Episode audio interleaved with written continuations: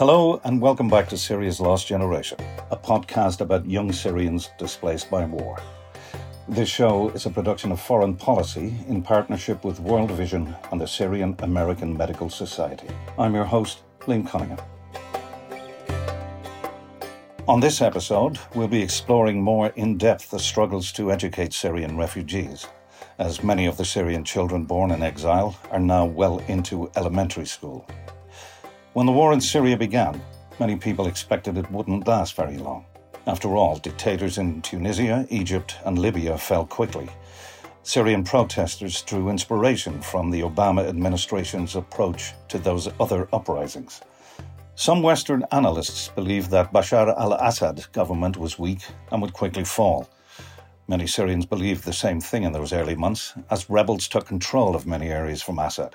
They were cheered on by the Syrian diaspora and by some foreign governments. But the revolutionaries were hindered by their own divisions, and the United States would only provide limited military support. Assad, meanwhile, bounced back with help from Iran and later Russia. We're joined again by journalist David Enders, who has reported from the Middle East since 2003 and lives in Lebanon. He was on the ground in Syria during the first years of the fighting and witnessed towns and cities fall to the rebels. David, what was it like in Syria in 2012 and 2013? Well, it was it was terrifying and it was exhilarating. Um, I had been to Syria many times, and so it was a place where people didn't really discuss politics, and then to suddenly see it broken wide open and to be able to report and these particularly young people who suddenly had this this agency to rise up against this government that they had come to hate and to be given that sort of transformative agency was amazing. It's it's an incredible thing to watch. People suddenly taking history into their own hands and, and creating it for themselves. It, it's these moments don't occur every day. And then at the same time, it was a level of access to war that um, was beyond anything I had covered in Iraq or Lebanon or um, I had been working in Libya prior to the Syrian uprising, um, you were really just able to be on the front lines with these with these young men, particularly, and and it was it was quite frightening at times as well. And how much of the war did you cover? I covered the first two years inside Syria, um, 2012 and and 2013, um, and then after that, it became very difficult to to work around a number of the factions. It just became extremely dangerous to to work inside the country um, by 2014. Yeah, and you were you were abducted, David, weren't you? Could you could you tell us a little about that? So in February 2013, I needed to, or I was attempting to gain access to a frontline that was held by Jabhat al Nusra, uh, Al Qaeda's branch in Syria, in order to report on some of the uh, chemical weapons infrastructure in northern Syria. They had actually taken over an area that had housed uh, what was believed to be a Syrian government uh, chemical weapons warehouse. Um, by that point, it was it was already quite dangerous, and, and people were being abducted on a regular basis. Um, the area where I approached Jabhat al Nusra was basically the same area where where James Foley had been kidnapped six months prior. Um, listeners may remember he was an American journalist who was abducted while working in Syria and later beheaded by the Islamic State along with a, a number of other captives. So we approached Jabhat al Nusra and made that request of one of their commanders. And this was something that, that I only felt doing in the presence of my Syrian colleagues um, because we had worked in the area for a long time and were, were known to a number of the groups fighting in the area. And still, this particular group did not know who we were. And shortly after our, our meeting with them, um, abducted us on the suspicion that we were that we were spies. And fortunately, probably what, what freed us was being known to a number of the other groups. Once once we were interrogated, and I was able to essentially uh, offer up references um, from other groups of fighters in the area. They they let us go after after a day in captivity. But it was dangerous for for every reporter there, I, I would imagine. My Syrian colleagues, um, one of the men I was abducted with, that was the second time he had been abducted. So uh, for Syrians, it was becoming just just an everyday, very clear and, and present danger was was being abducted by one faction or another. Uh, perhaps uh, just because they were were criminal, or perhaps you had said something that angered them. I mean, life was becoming quite cheap by that point, you might say. Okay, uh, let's get on to the refugees. As I said a bit earlier with this episode, we're focusing on schooling and just how hard it is for displaced Syrians to get an education. We're still in Lebanon, where nearly 1 million Syrians are registered as refugees. Mm-hmm.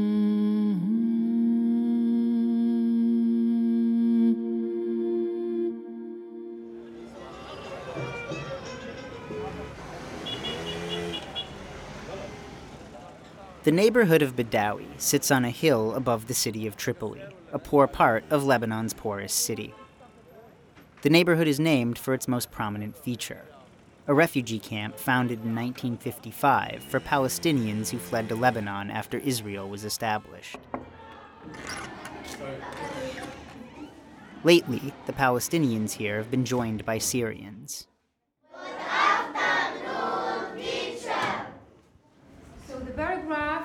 is a group of sentences, right?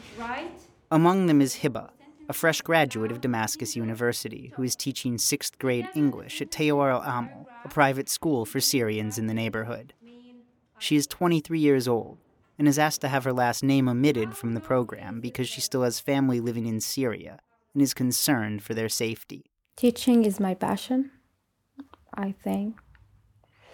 And teaching is the only profession that creates all other professions. So it's really important. People talk about a lost generation of Syrian children. Yeah. How does it make you feel to be a, a part of this generation and to be teaching children from this generation? It's really hard and heartbreaking to be a part of teaching uh, this generation because uh, you can see that the result of that war on them. In what ways? I have in uh, in the grade six uh, students. Uh, their age 15 years old or more so they have lost some years not studying. They should be how old in grade six? Grade six, nearly 11 or 12. Hiba's family was living in an eastern neighborhood of Damascus called Al Qaboon when the war began. The demonstrations in Qaboon began in 2011, and the fighting started in 2012. By 2014, Qaboon was largely controlled by rebels called Jaish al Islam, also known as Islam's Army, a Saudi backed group that would become one of the most powerful factions in the war. The group would make common cause with rebels linked to Al Qaeda and became generally known for being as brutal as any other group toward its opponents.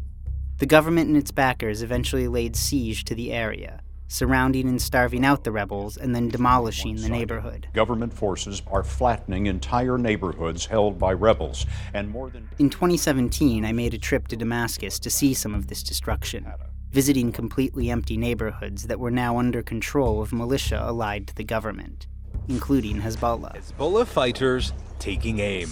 Their target armed groups who fight against them and their ally, Syrian President Bashar al Assad. I've reported from a number of war zones over the last two decades, but the extent of the destruction was stunning. Not a single building was left intact. Entire districts were turned to rubble. Hiba's family fled in 2013, first to another part of Damascus and then to Lebanon. But while the rest of Hiba's family stayed in Lebanon, she and her father returned to Syria. He had to work, and she had to finish school.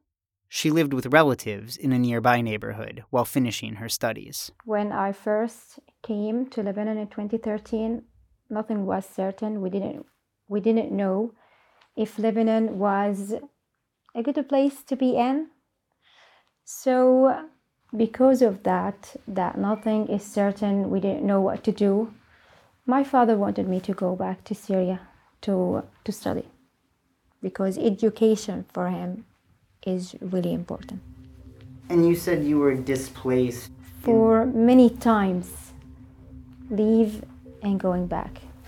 When you say displaced, what is what does that mean? There was fighting, the house was destroyed. Just explain to us what Not destroyed, but there were fighting between the Syrian army, of course, and the militants, and bombs, and all the other weapons. And because of that, we had to leave the house, our house, many times. And when things went back to normal, we went back to our house. That happened a lot.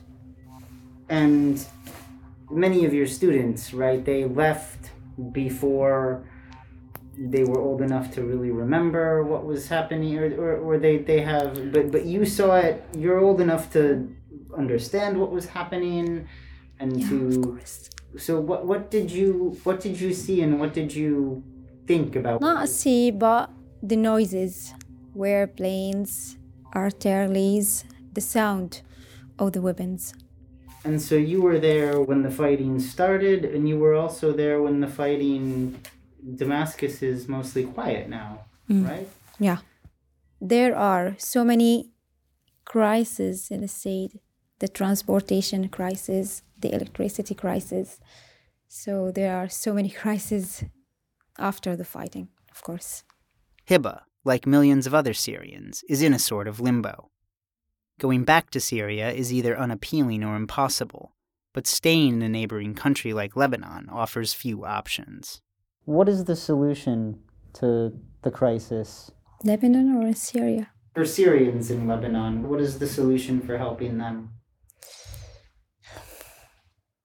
They need a magical solution. Even when you graduate, you don't have, you don't find a job.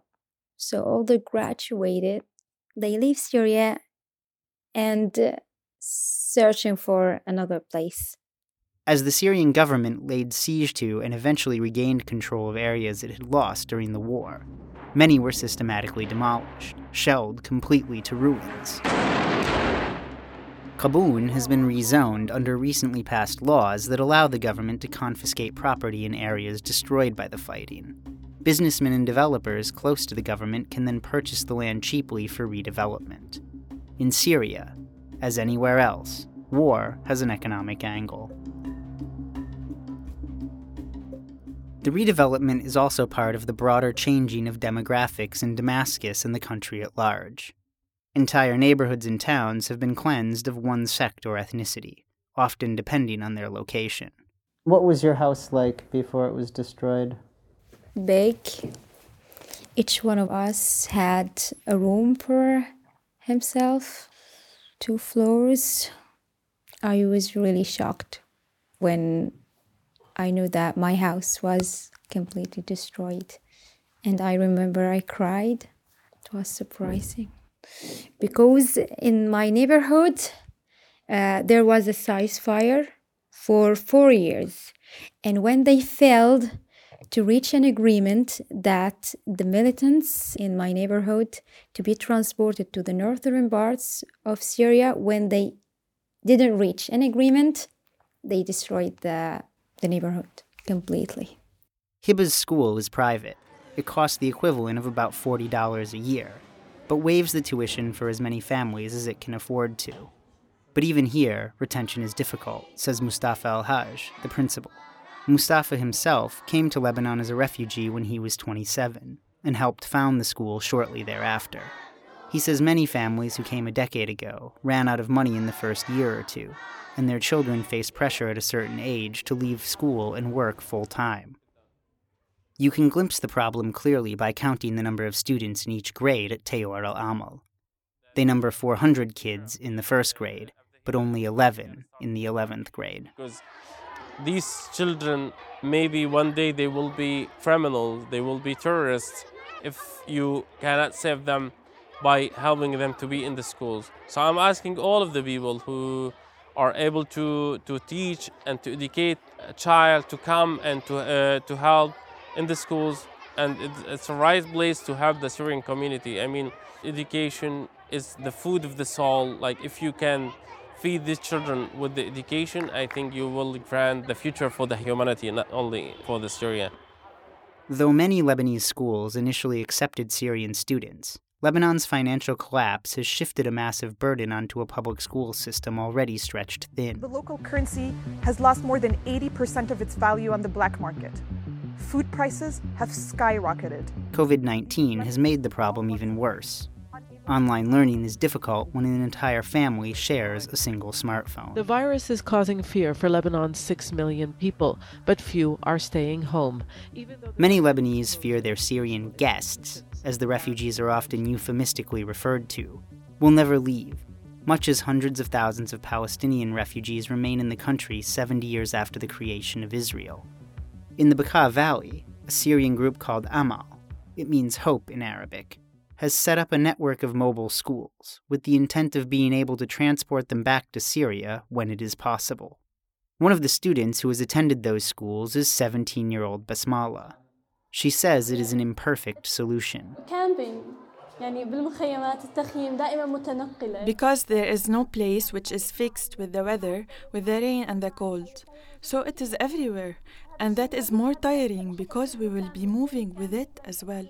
So Amal schools are mobile because the places we live in are not fixed in the camps. Someday, if we went back to Syria, we will take the school with us so that we can rebuild Syria. Racism and discrimination are constant problems for Syrians living in Lebanon. In the last three months, disputes in two different cities in northern Lebanon between Syrian and Lebanese residents have turned into attacks by Lebanese on entire communities of Syrians, displacing thousands of refugees all over again.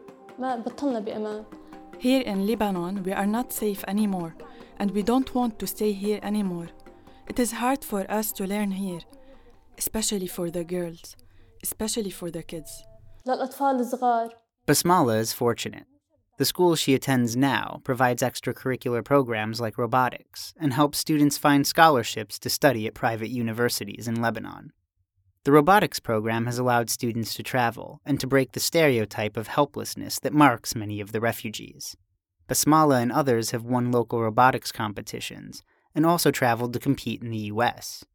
She says that Amal schools have lived up to their name, giving children in the camp hopes for a better future. كان صعب يعني إنه واحد سوري It was hard for a Syrian and especially for a Syrian girl to travel to America for competitions to help Syrians, to help kids who are refugees here in Lebanon, and to give them an incentive to be what they want to be, and not just refugees. It was really nice what I experienced there. I learned and I taught the kids that we are not here just to be refugees, kids sitting at home without education. بلا دراسة بلا تعليم تعلمت مع مابس كتير The team's mascot is a working robot called RoboG that traveled with the team to the US once customs cleared it. RoboG was with us as a message from the kids here to the people outside, an ambassador to all the people who are interested in knowing more about Syria and what Syrians see. He had some difficulties crossing the borders, but thank God, we got over them. yes.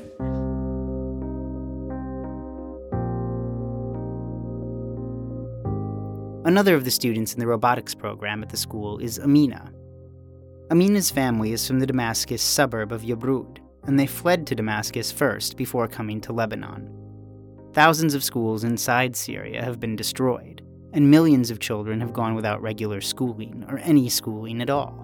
We faced a lot of problems with the students here in Lebanon, like um, you are a refugee, you are from Syria.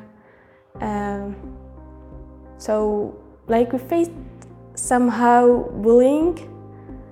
What other difficulties are there for Syrians trying to get education in Lebanon? Maybe uh, those who are in the camps they don't have like uh, money or the possibilities to uh, enter school, but they want really and they are clever. And this is the main uh, point. Uh, they don't have money, maybe. Do you feel Syrian or do you feel Lebanese? No, still Syrian. I can't be Lebanese. because I think they are different from us.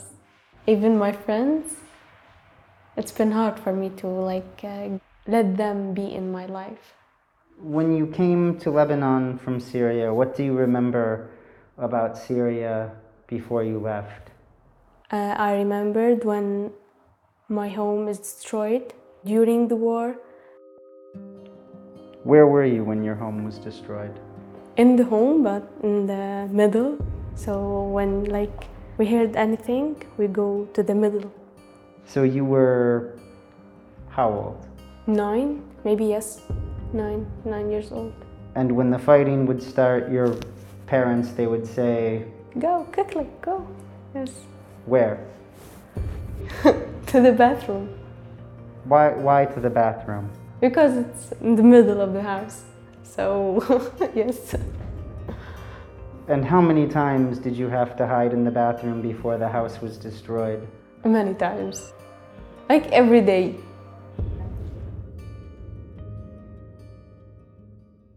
For the students living in camps, continuing their education is even more difficult. Back at Camp 005 near the Syrian border, Ruba and Ayub are studying for their exams by flashlight because the power is out potential of P يعني بنعملها VP potential of N في N يعني إذا ما قدرت أدرس يعني If I couldn't study, I don't know really, but I don't want to stop.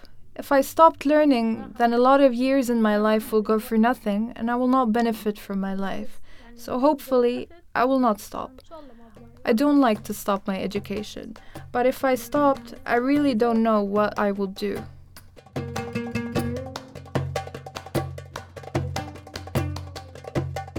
In our next episode, we'll visit with refugees in Jordan, living in a camp the size of a small city, as we continue to look at Syria's lost generation. Meantime, thanks for listening. Syria's Lost Generation is a production of foreign policy in partnership with World Vision International and the Syrian American Medical Society. Our producers are Rob Sachs, Alison Meekham, and Dan Ephron. David Enders reported the stories you're hearing on the show. Thanks to Laura Gemmel, Josephine El Haddad, Elias Abuata, John Doutzenberg, and Lobna Hassari for helping bring the series to life. We'll be back next week with another episode of Syria's Lost Generation. I'm Liam Cunningham.